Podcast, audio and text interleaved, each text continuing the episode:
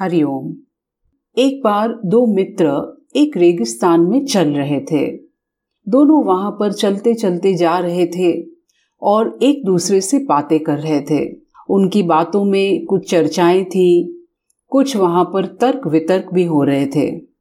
और ऐसे ही एक दूसरे के साथ बातें करते करते उनकी सामान्य सी बातें कब एक झगड़े में परिवर्तित हो गई, ये पता ही नहीं चला।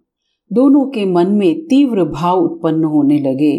जैसे एक शांत सागर में अचानक से जोरों की लहरें और तूफ़ान आने लगता है। उनकी बातों में गुस्सा ऐसे बढ़ गया कि एक दोस्त ने दूसरे दोस्त को थप्पड़ मार दिया। जब उन्होंने अपने मित्र को थप्पड़ मारा तो उस मित्र के मन में बहुत दुख हुआ। वो थोड़ी देर के लिए तो बहुत हिल गया कि उनके प्रिय मित्र ने उनको गुस्से में एक थप्पड़ मार दिया। लेकिन कुछ ही क्षणों में फिर वह शांत हो गया और वहाँ पर जिस रेत पर वो चल रहे थे, उसी रेत पर उसने लिखा, आज मेरे मित्र ने मुझे थप्पड़ मारा। और इस तरह लिखने के बाद वो उठकर चल दिए। दोनों के मन में कुछ उथल पुथल हुई और फिर धीमे धीमे स्थिति सामान्य हो गई और चलते चलते उनके सामने एक ऐसी जगह आई जहाँ पर हरियाली थी, जहाँ पर पानी था। जैसे कहते हैं ना कि मरुभूमि में एक ओएसिस था, लेकिन वहाँ पर दलदल भी था। अब वो दोनों ही पानी से हाथ मुँह धोते हैं और धीमे धीमे आगे बढ़ते हैं, क्योंकि उनको एहसास था कि कहीं कहीं दलदल भी है। लेकिन पूरा ध्यान रखने के बाद भी जिस मित्र को दूसरे मित्र ने थप्पड़ लगाया था, वही मित्र फिर दलदल में भी फंस जाता है और ऐसे फंसता है कि वो बहुत कोशिश करने के बाद भी अपने आप को उससे बाहर नहीं निकाल पाता। तभी उसके मित्र ने, जिसने उनको थप्पड़ मारा था, वही पूरी कोशिश करके उनको हाथ से खींच के उस दलदल से बाहर निकालता है और उसकी जान बचा देता है।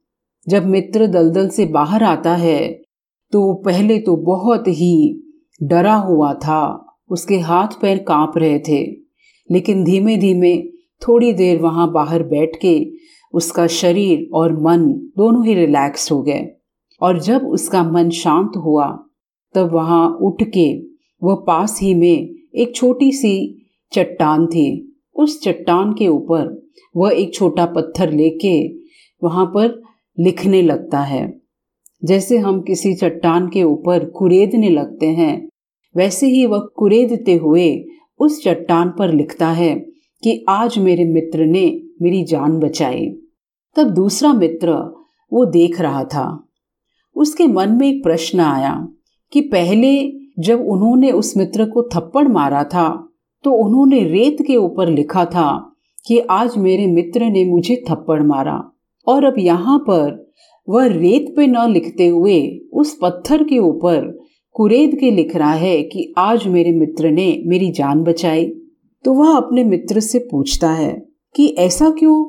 कि पहले तो तुमने रेत में लिखा था कि आज मेरे मित्र ने मुझे थप्पड़ लगाया और अब यहाँ पर तुम रेत में लिख सकते थे, लेकिन तुम पत्थर पर लिख रहे हो।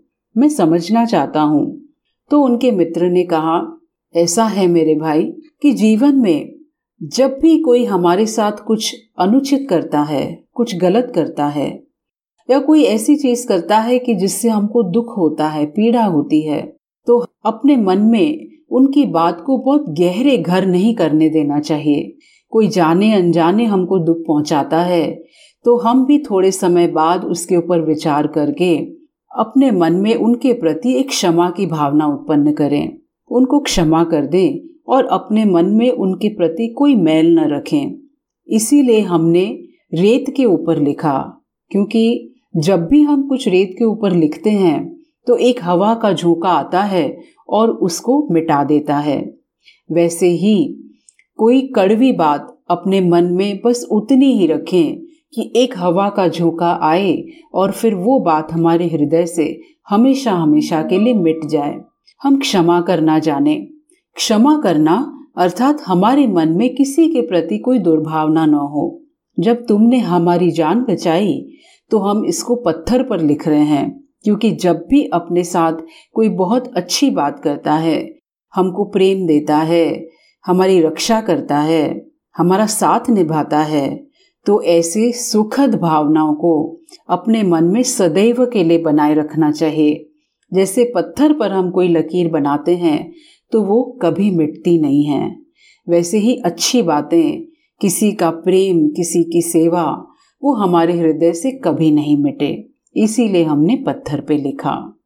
तो दोस्तों, हम भी जीवन में कई बार ऐसे अनुभव प्राप्त करते हैं, जहाँ पर अपने आसपास के लोग या परिस्थितियाँ हमको कुछ कड़वे अनुभव देते हैं और कोई सुखद अनुभव देते हैं। तो जीवन में अगर हम आगे बढ़ना चाहते हैं तो जो दुखद अनुभव हैं, उनको हम अपने मन में उतनी ही देर रखें, जैसे रेत के ऊपर लकीर होती है, कि कुछ ही क्षणों में एक हवा का झोंका आए और वो मिट जाए। और जो अच्छे अनुभव हैं, उसको अपने हृदय में सदैव ईश्वर का आशीर्वाद समझते हुए एक धन्यता की भावना से बनाए रखें।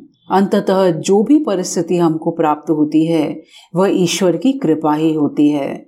तो हम सदैव अपने हृदय में एक ऐसी धन्यता की भावना से युक्त हो। यही हम यहाँ पर शिक्षा लेते हैं। हरिओम